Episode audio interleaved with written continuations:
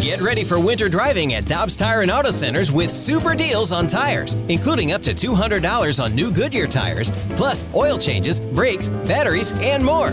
For value and savings, click on gotodobbs.com today. The Danny Mac Show with BK podcast powered by I Promise. Now, here's Danny Mac with BK.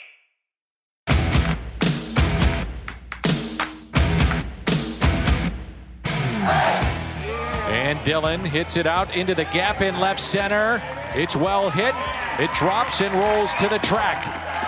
Knizner will score easily. Carlson on his way to third, sliding in with a triple. And a base hit into left field. Cardinals have the lead. Gorman will score. Arenado his second hit of the afternoon, and that makes it a 3-2 St. Louis lead. It was a good battle. You know, I, I, like I said, you know, when you face guys like him, it's always a tough, tough, uh, tough assignment. Feels great. I mean, I can finish high. Um, I, I, don't, I, don't, know how many games have you been to, but yeah, I've been finishing high now again and uh, letting it rip, and I don't feel nothing. So it's been, thank God, so far it's been great. Obviously, the trainers were still taking care of it, but. Uh, no complaints, and uh, I'm not feeling anything finally, so it feels good. Cardinals win it yesterday, four to two. They're back to 500 for spring training. The Danny Mac Show with BK, Tanner Hendrickson as well, and uh, our guest coming up will be former Cardinals pitcher Jason Marquis. Welcome into the show, guys. It was a fun game yesterday. If you like pitching, and I'll tell you what, Max Scherzer, he was to me, he was the story of that game, generally speaking, but good to see some timely hitting for the Cardinals. Once Scherzer left the game. He struck out seven in four innings. Yeah, it turns out Scherzer's pretty good at this baseball thing, Dan. I, I would enjoy watching him pitch on an every fifth day basis. Oh, man. Very good. But. He- the Cardinals' offense has come alive a little bit of Yep. late. You've got some oppor- opportunity to now see John Nogowski doing his thing. Tyler O'Neill has been fantastic. Matt Carpenter's starting to look a little better as well. Nolan Arenado, another two out base hit. He's had four of those along the way. It's been a solid spring for him. Now, he hasn't hit a home run, so what? You don't see a lot of home runs in that ballpark, generally speaking, down in Florida anyway. Depends on the weather. A lot of times in March, you, do, you don't know what you're going to get. Sometimes you get hotter springs down there. Depends on what the wind is doing day after day. And uh, Nolan Arenado is as good as advertised, folks. And just watching him briefly, he is something to behold. And Buster Olney of ESPN was a part of Karraker and Smallman yesterday. It was an unbelievable trade. I mean, just been unbelievable in terms of getting one of the best players in baseball and getting the Rockies to pay down so much of his money and not having to give up any of the elite guys. It was a phenomenal trade, and and then to hear Mo uh, explain afterward about how you know he has, had essentially been big game hunting. He'd been waiting and waiting and waiting for the right moment. I mean, people around baseball with other teams were astounded in their eyes how bad a trade it was for the Colorado Rockies. And on the flip side, you have to say how great a trade it was for, for the Cardinals. Now, we'll see how it plays out. These things always take time. Now, I think it's going to work out. Let's, Yeah. let's just say I that. don't need to wait on this one. Um, but I'll tell you the thing, I, and when I'm watching the games, BK, and I see when Nolan Gorman comes up, and I, I brought this up on the telecast yesterday. I said I still can't understand how Nolan Gorman is still a member of the Cardinals organization. He, by the way, came off the bench and hit an absolute rocket for a double for an RBI and I watch him defensively, and I see that he has now really made great strides from even just a couple of years ago. The ball jumps off his bat. It has a different sound off his bat, which I know is cliche, but it does. It's a great deal, man. And you still have Nolan Gorman. I'm fascinated to see what happens the rest of this spring training. Now, you got to start getting guys ready for the regular season. This is March 16th. You open up on the 1st, so start counting down the days. You're not that far away from that opener in uh, Cincinnati. So you wonder about the playing time for Nolan Gorman, but I- I'm just so intrigued with this young man and to see if we might see him at some point this year play some type of role for the Cardinals. Yeah, he went through a bit of a slump there. He he opened up gangbusters early on in spring training. He had a little bit of a lull, which is to be expected for a player like him. Kind of Matthew Liberatore had a similar thing where came out looking great in his first outing, had a little bit of a lull, then has looked a little bit better of late. That's like I said to be expected for guys like that. But the fact that he is now adjusting again is what you want to see from a young player like him. Dan, I wanted to ask you about the lineup yesterday. I know we get into this stuff and we get all of the different possibilities, but Paul Goldschmidt, Nolan Arenado have been every single outing so far paired up with one another. That's the way that they want to look at that. And it's a question of if they're going to go 2 3 or 3 4. Do you think that's more about those two guys or more about the rest of the lineup and the way that they're performing, where they end up? A little bit of both. I, I, think there's something to be said that in that first inning, if you're the opposing pitcher and you've got, let's say, Tommy Edman at the top, and Tommy Edman's had a very good camp, and then all of a sudden you got to go Arenado Goldschmidt, makes it tough to get through that first. And I like that. I, I think there's something to that. I got to see the protection behind him. Tyler O'Neill, two more hits yesterday. I got to see protection. What I'm concerned about is seeing the not getting a lot of attention has been the camp of Paul DeJong. We were talking in the office before this. Uh, DeJong, couple more strikeouts yesterday. He is two for 23, I believe, with nine or yeah. 10 strikeouts. So hasn't looked great. Again, it's spring training. You, you take what you will from the numbers, but even just watching some of his at bats doesn't look locked in. And that's something that I've got to see from because he plays a vital role in this lineup. When you talk about Arenado and Goldschmidt, you've got to have protection behind, especially the latter of those two. One is going to protect the other, but who's going to protect the second of those two? Got to be somebody, whether it's Tyler O'Neill or Paul DeJong. But I'm looking at one of those two guys or Dylan Carlson, but somebody's got to step up, and that makes it very important. Yeah, Paul DeJong's really important going into this season because he's the guy that I trust the most in that spot. He's proven the most to be that kind of a hitter for you. His spring has, as you said, gone wildly under the radar because one thing that I like to look at in spring, because some of these numbers are just, they're silly, right? You look over in Arizona, the power numbers are unbelievable. You look in Florida, and sometimes uh, something that should have been a double ends up being caught, something that ends up being a home run should have been a warning track fly out. So the batted ball stuff can be a little fluky sometimes. Strikeouts and walks are not typically. And he has 10 strikeouts and one walk so far this right. spring. And you, that's showing you timing. That's showing you that he's just, he's not where he needs to be yet in terms of his pitch recognition.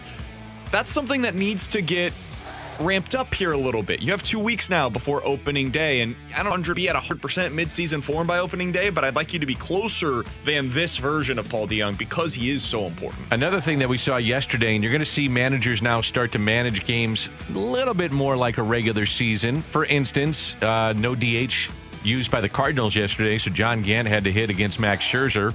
Good luck. There was zero chance I thought I, there was probably zero chance that he was going to get a hit yesterday. Hadn't swung a bat in a while, and then you got to face Max Scherzer, who, by the way, was hitting 96 on the gun, so that was a good sight for uh, the Nationals. But the other part was seeing who closed the game out, and that was Alex Reyes. And I mentioned before, I think you could see combination of various guys closing the game out, whether it's Jordan Hicks, and I don't think it's going to be just a slam dunk on opening day. Now, he may close out opening day. But the next day, if you have a chance to win, it could be Alex Reyes. Might be Andrew Miller if you got some tough lefties coming up. You got Joey Votto, you got Mike Moustakas, those kind of things. Um, Genesis Cabrera. I, I, could see Gallegos for sure should absolutely. Giovanny will definitely get some chances. So the point being, though, Alex Reyes back into games. I think you could see it, and I love that weapon in the back end of games. I love it. Just don't get too married to it, Mike Shildt. I, I, I don't think he will. I don't either. I, I think he. I, I, trust Mike Shildt with his managerial decisions.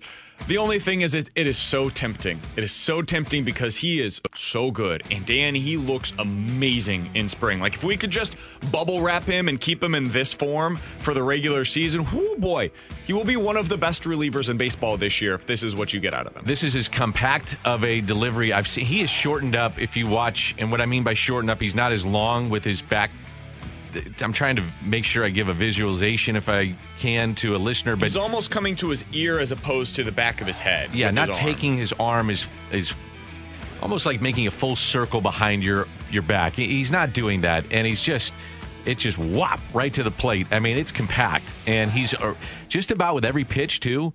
Now he had a couple curveballs that he spiked, but even on those yesterday, this tells me he was getting great movement he almost got guys to swing at it. Guys were like, "Oh, nope, okay." At the last second, I mean, that tells you that there's late bite to this. Uh, he's been sensational. He looks great. Five innings, two hits, no walks. That's what I love to see It's with him. Dan. And seven strikeouts, no runs allowed. So Alex Reyes has looked the part and will be used in every high leverage situation you can possibly think of coming up. I'm fascinated. He, in terms of usage, he's probably the number one storyline for me throughout the regular season for the Cardinals because there's there's almost no precedent in the last 20 years for what they want to get out of Alex Reyes this year. I think we got to stop with the 100 innings thing. I, I know that's what everybody's point. You got, well, they said 100 innings. How are you going to get to? It's an arbitrary number. I mean, they might get to it, they might not. I, I want them to get to it though, is what I'm Just- saying. Just because I want them to use him in high leverage situations, and I want them to win games. And he's your best option to win games. And I don't care if it's in the sixth, when you've got the heart of the lineup coming up and he gives you multiple innings, and you're up by a run or two to bridge the gap to guys that are rested and ready to go, or it's in the eighth or the ninth. Win the game. And Sure. he's your best guy to get you the win. No, That's what I want to see. You're absolutely correct. And I think that's the way they're going to use him this year. The one fear that I have, and Dan, this is me looking forward more so than it is for this year, is I want him in the rotation next season. I get it. And the, the best way to get there is by this season making sure that he's at at least 80 or 90 innings. If you don't get there this season, it's going to be really hard to ramp up to 150 next year, which is where you fingers crossed hope that he will be. And so I I want them to be able to get multiple inning uh, innings out of him consistently. And that's that's my one question for this season is how are you going about that? I think they can do it. I'm just very interested to see what it looks like once they're able to actually put this plan in place. I'm going to cross that bridge next offseason, or if there's multiple injuries this year and he's thrust into that role, which I don't think they're going to do. Never say never, but I'll worry about it then. He gives me the best chance to win a lot of games in high leverage situations. He's not sure. always going to win. He's not always going to come through. You have bad nights in the game of baseball. It happens. But right now, he's my best opportunity to win. That's how I'm going to use him. And I'll worry about the innings later. And I want to make sure he's healthy. That's the other thing, too. Let's just get through a full, healthy season with Alex Reyes. Honestly, that's how I look at it. So we'll see. Looking forward to this. Jason Marquis. What do you want to ask Jason Marquis? I want to ask him about the last three innings of a game. Is it different for for pitchers? That, Yeah. That's the biggest thing for me. I think he's fascinating because he's a great athlete. Um, and now pitchers are going to be asked to hit again and ramp that up. He's won a silver slugger, by the way. Uh, and he's also pitched for te- uh, Team Israel in international competition, World Baseball Classic. Like you thought he was retired and he came back and pitched. So is he still trying to do that? I- I'm interested in that and see what he thinks about it. So coming up, we're going to visit with uh, Jason Marquis, who was a member of the 2006 World Champion St. Louis Cardinals. This is the Danny Mac Show with BK, the podcast powered by I Promise.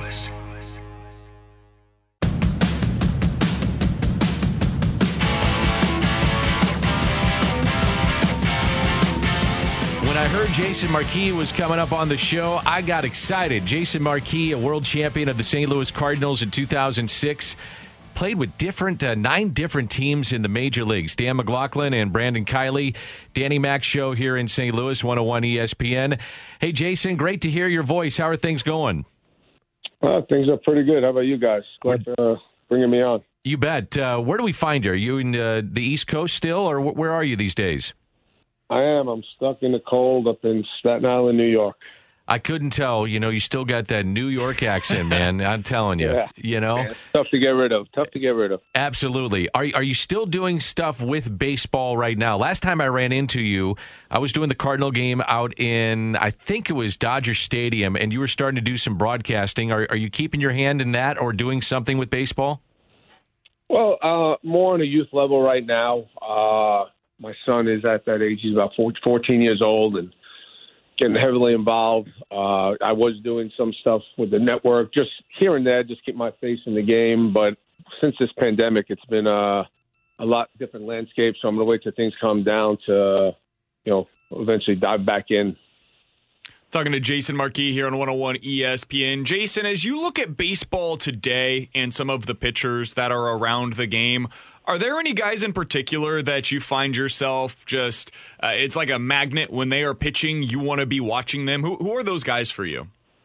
Yeah, that, that's uh, definitely uh, an exciting time in the game. Uh, I wish there were more starters who would go a little deeper into the game. Uh, you know, that could hold their stuff a little bit longer. But there are definitely some guys who are exciting, and you know, on that list, obviously you got to include guys like Jacob Degrom. Every time he steps on the mound, it's it's pretty fun to watch, and it seems like he's getting better year after year, which is uh, pretty impressive.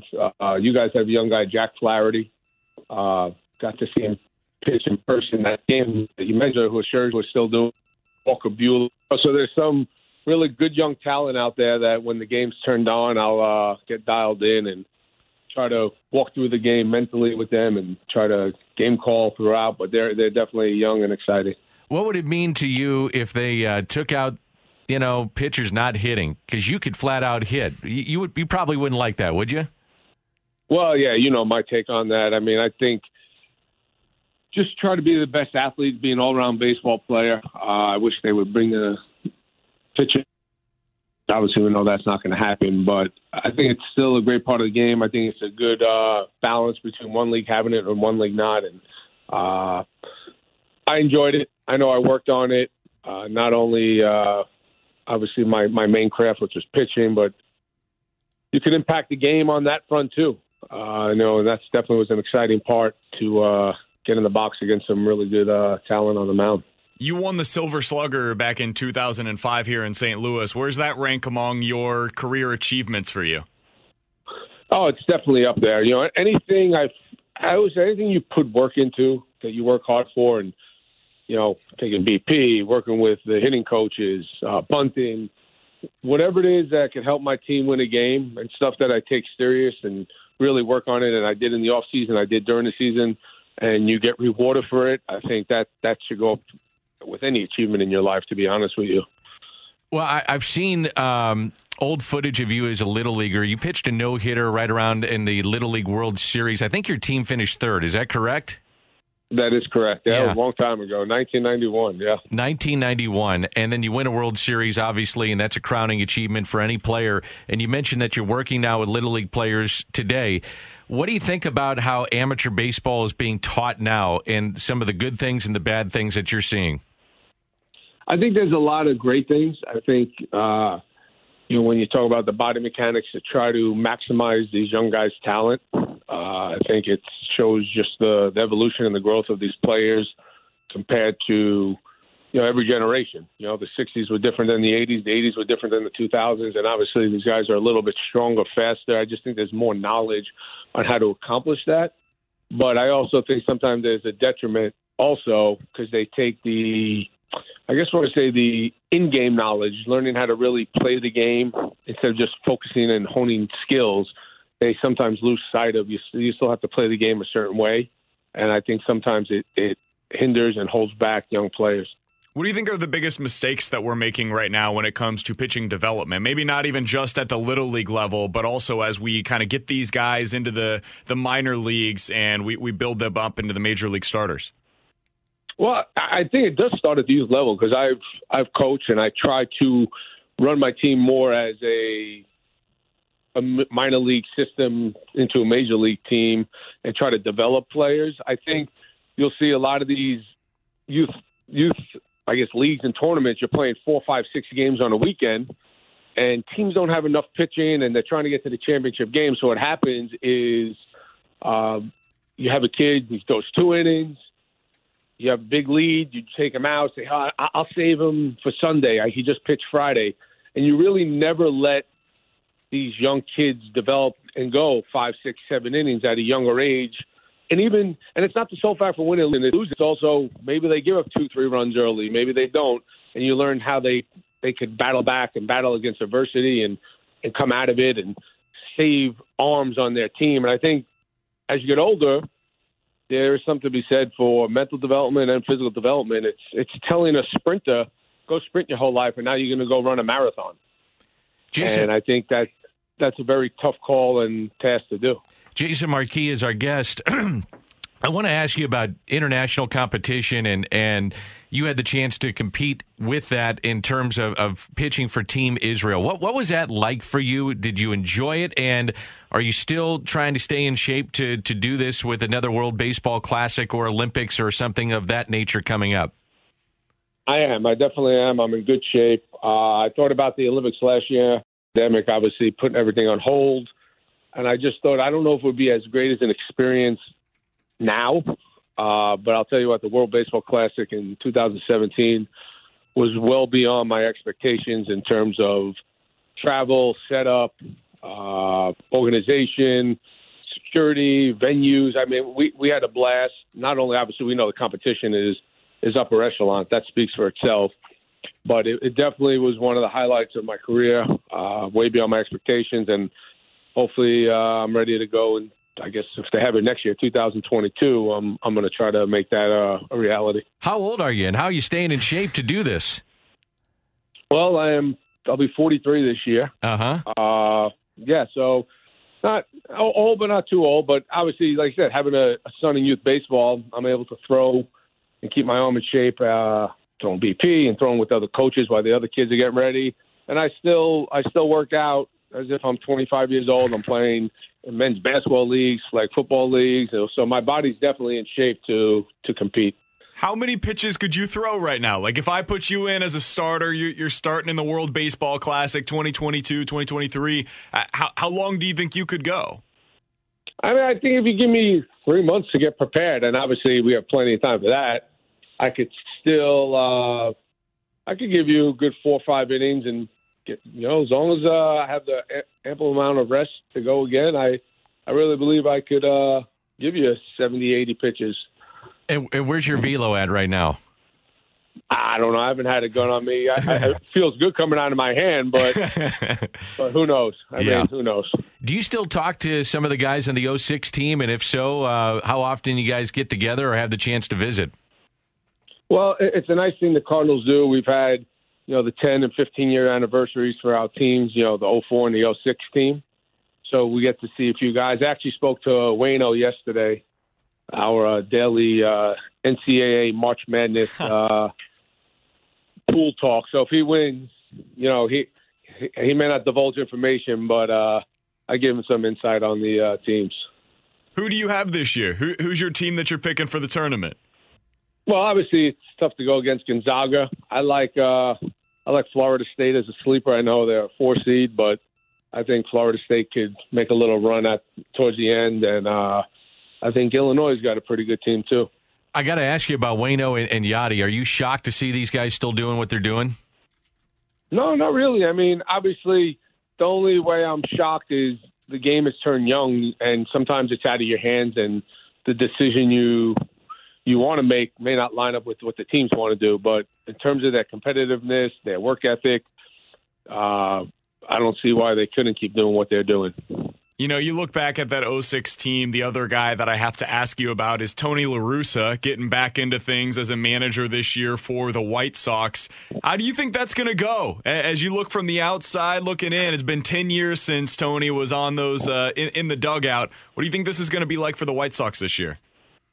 Well, obviously they got a good leader. Baseball is baseball. At the end of the day, it's really managing personalities. Can he manage the modern day player and their personalities different than you know what he had in the '80s with the with the Oakland A's, and then '90s into the 2000s with the Cardinals, and just the the change and evolution of of the player and how it's just a different generation and how they think and how they do things. So it's more about managing the players and their personalities and manage, managing the game. I don't think you lose the knack for managing the game, just being around the younger generation at the end of the day. Jason, the last question that I had for you you went from the Atlanta Braves here to St. Louis in the early 2000s. And as I kind of look at those two organizations, it, seems like they, the, the Cardinals kind of run things similar to the way that the Braves did under that management group. How was that adjustment for you? Was it pretty similar in terms of the way that these two organizations went about things, especially on the pitching side? No, it, was, it wasn't too different. Uh, what I liked about both is sort of the players sort of I would say control the clubhouse, but you had a lot of veteran presence, so you just follow the their lead. Uh, I think management and you know, with Bobby and Tony, they sort of gave those guys a little bit leniency and made sure they kept an eye on the clubhouse and controlled the clubhouse instead of them, which made it a lot easier. Uh, you know, some young players sometimes have defiancy with authority, which which could happen. But I think you have good leadership, guys like Wayno and Yadi at this stage of their career. When I came to St. Louis, you had Carp, you had Scott Rolen, and obviously in Atlanta, you had Maddux, Glavine, Chipper, Smoltz, all these guys. And as a young guy, you just want to come in, see what these great guys do and how they succeed and how they handle themselves, and you just try to pattern your yourself after them, and you try to incorporate things from everybody into making you a successful major leaguer. Hey, Jason, great to catch up with you. Appreciate your time and uh, stay safe, stay healthy, and good luck with the Little League team, and also good luck with the uh, Olympics coming up. And hopefully, we see you pitching.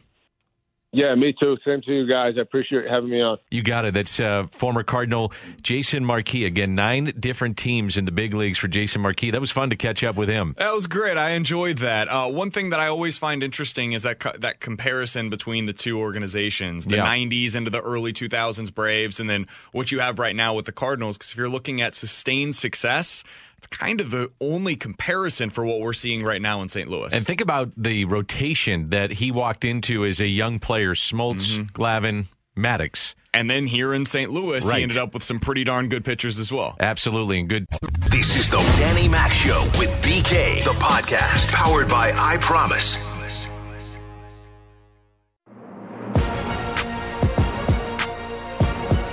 By the way, you guys uh, fill out your official brackets. We got into it yesterday, but did you uh, fill Yeah. out the official brackets Of at 101 course. ESPN? Okay, Not yet, no. let's go, Tanner. I got- I got Well, some I, know studying you're to number do. one. I, Yeah. got, I mean, Illinois is going to win it. Okay, got it. Fine. Actually, I don't. Ha- I don't think I have Illinois winning it. I do. I do have Illinois winning it. I How do you not true. have Illinois Yeah. winning it? And I well, do. look, you know me. I, I, as much as I hope they win it, I'm not going to have a biased view of my bracket. Okay. When they were an eight seed a couple years ago, I, I had them losing the first round of Miami, Florida, or something like that. Or no, losing the first round, then they got to the This second. and team's a little different this time around, Tanner. Well, yeah, I get that, but That's like me saying, yeah, you know, I've got Mizzou losing in the second round this year. Yeah, of course you do. Gonzaga's in there. Do you have Mizzou winning the first round against. Oklahoma? You I have them losing or winning? No, I have them winning. Yeah, I I think it's a toss-up game either way. Um, I I wouldn't be surprised if they lose or win, but that the second round matchup, I mean, it's just good luck. You know, I, am just not basically that sold on. Gonzaga. I'm not saying that Mizzou or Oklahoma is going to beat them. I think you're underestimating the schedule that they played this year. I did. I looked at it. I know. I they beat Kansas, Auburn, Iowa, Virginia, BYU this year. yeah, that's pretty good. That's pretty darn Pretty good. I saw it, BK. I know you can run through all the numbers. You give me all they the numbers Iowa all the time. by 11. They beat I know. Virginia by I saw 23. I saw oh, it. Good for you. Thank you, Tanner. you're welcome. I got you. Thank you, buddy. I need to get on the app. I filled it out, and now I'm trying to get back on it to print it, and I can't figure out what I did wrong. Come on, Dan. I Come know. on, man. Come Come on. on. I know. Because I, I, My goodness. By the way, my goodness, I had. Uh, I'm like Marquis. I had Florida State upsetting some people along the way too. They were kind of a dark horse for me. Yeah. Uh, I like Wisconsin to do some damage here. I liked Florida State. Wisconsin's tough because they meet up with your your boys in Baylor I in know. the second round potentially. And so that's that's the thing is you run into these teams that you're like, "Man, I love that team." And then you look at their second round matchup, you're like, "I don't love them that much." Well, you can fill out a lot of different brackets. no, you get one. You get one bracket. Well, it depends on where you. Uh, no, no. I was looking at different Uh-huh. options of where I'm going with my Uh-huh. brackets, Yeah, different you- places to fill them out. You get one choice though. You you can fill out as many brackets as That's you right. want, but you get one that you can claim. Otherwise, No, no, no. I'm got- talking about different places, not just on 101 ESPN. I was going Sure. with different places that I. Otherwise, you've got these people that are at your office where they're like, "Hey, I picked every correct upset in the first round." It's like, yeah, because you picked 57 different brackets. I like it when you get into the. Uh, they're like, okay, Sweet 16. Who's got them? Everybody says, nah, nobody. All right, we start the slate clean. The, the new 16. Let's go. That happens a lot. Yeah, That happens a lot. I, I, could have. see it this year. That I got so, Baylor winning the whole thing.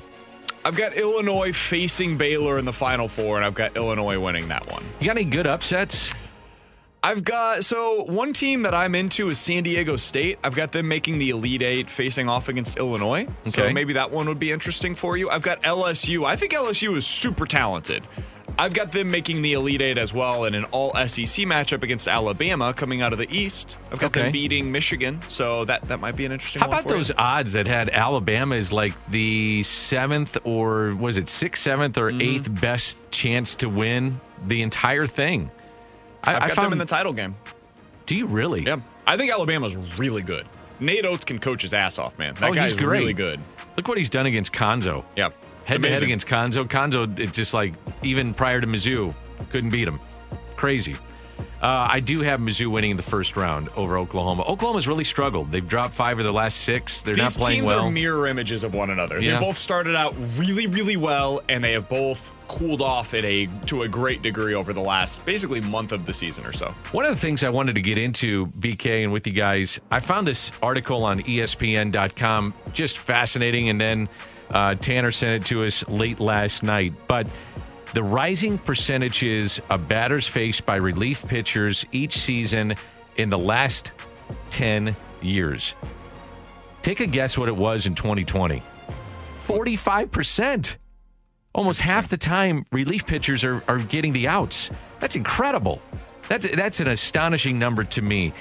And when you talk about where the, and I listened to Buster Olney with um, Randy and Michelle yesterday, and he feels that that's where a major problem is in terms of the popularity of the sport. Way too many relievers being brought into these games. So when you have a matchup like a marquee matchup, like Scherzer against Flaherty, and the guys only go, let's say, five innings, which can happen with these games. That's not good for the sport. You want to see the old days of Gibson and Koufax. And and I realize it's going way back when, but that made it great. Where both guys were going nine innings and finishing the game off, and it's a tight game, and there's drama to it. I, I don't. I'm not saying you can get back to that, but he brings up a valid point, man. You you, you know, way too many relievers being thrust into these games, and you're just rolling over the fifth, then the sixth, then the you know, and there's a new guy every single time. There's something to that, and I I hadn't really thought of it in terms of just so many relievers being brought into these games. No name guys that if you're the casual fan, you have no idea who these people are. That's a good point. People don't like that. You want your main stars in these games. The problem is how do you fix it? Because I agree that it is a problem. I agree that it is something that if you didn't have this taking place, the game would be better as a result.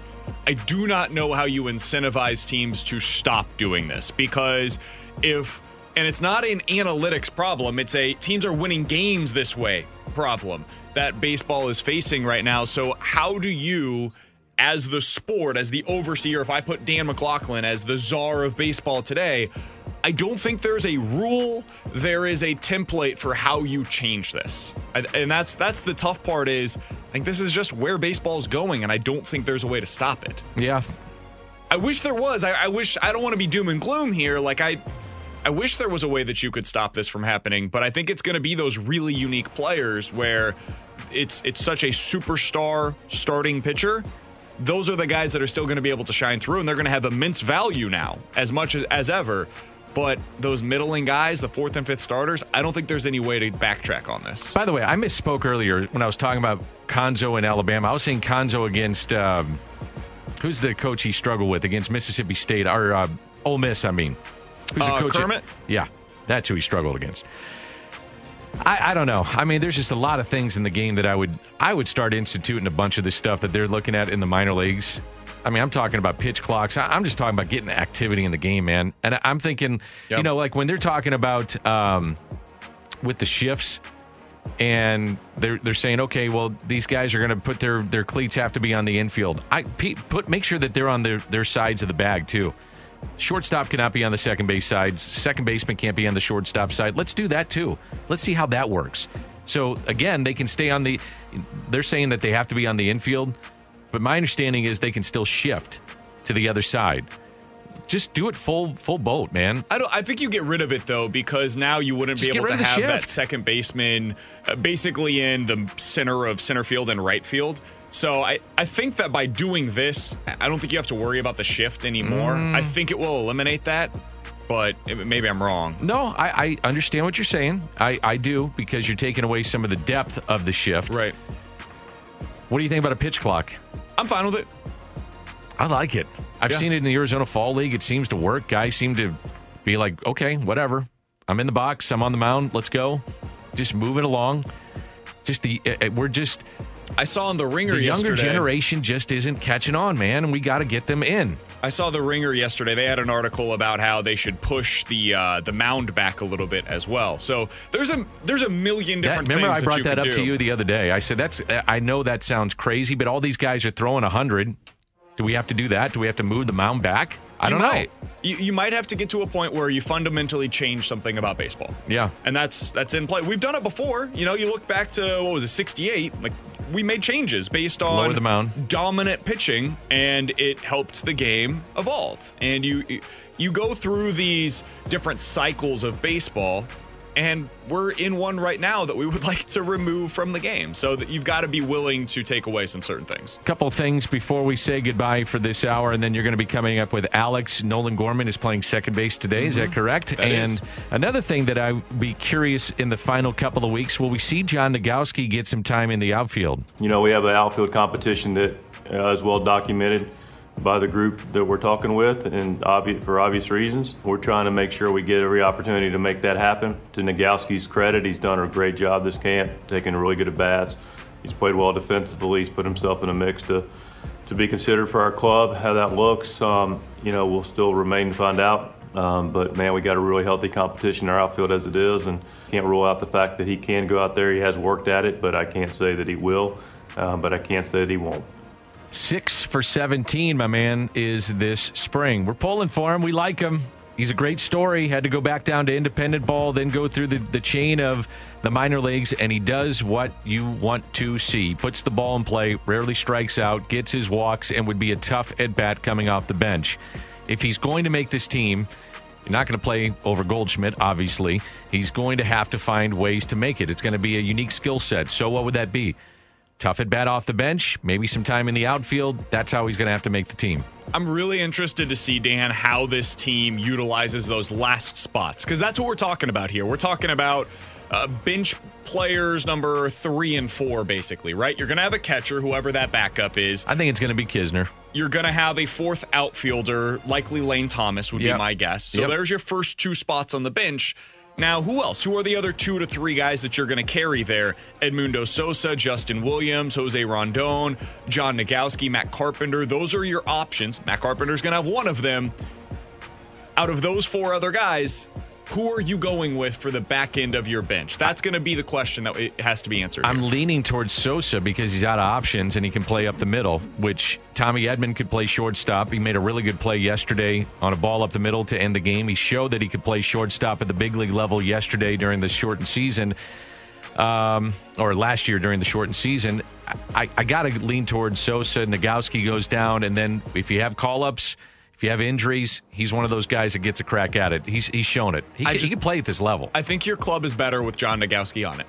You know, and, and I know that there are some difficult There's the decisions. would business side of this, and that's the I, I, the options and the things of that nature. I, I, I get where you're going. he so th- you're right and there is bigger picture things to keep in mind here like edmundo sosa deserves a chance and if if he is as good defensively as we have been told over the years he's somebody that can help your club and you need to get paul dejong some days off we've seen him wear out over time in the past few years edmundo sosa is the guy that gives him that opportunity what are we going to hear about justin williams does he have that extra option year That- Still trying to figure that out. I that guess. could play into things. Jose Rondon, how does he play into if you have Edmundo Sosa, do you also need Rondon? Where does John Nogowski fit in with Matt Carpenter also being on this team? It's tough. I think he has to be able to play in the outfield for him to make the opening day roster, and it doesn't seem like they're willing to give him that chance, which is very frustrating for me. What's coming up with you and Alex? So I'm excited about this one, Dan. We've got Gene Keady, college basketball Hall of Famer. He's coming up at 11:30. Cuonzo Martin played for Keady at Purdue. Cuonzo Martin got his first coaching job at the collegiate ranks from Gene Keady. So I'm excited to talk with him. Apparently, from uh, the birdies that I have talked to at Mizzou, Cuonzo still talks to him regularly, even to this day. So I'm looking forward to that coming up at 11:30. You've been listening to the Danny Mac Show with BK, the podcast powered by I Promise. Peloton, let's go! This holiday, with the right music and the right motivation from world class instructors, we're going to pick it up a notch. It's the holiday season. You might just surprise yourself with what you're capable of. Work out to thousands of live and on demand classes, from running to cycling to yoga. Try Peloton risk free with a 30 day home trial. New members only, not available in remote locations. See additional terms at onepeloton.com slash home dash trial. Peloton, motivation that moves you.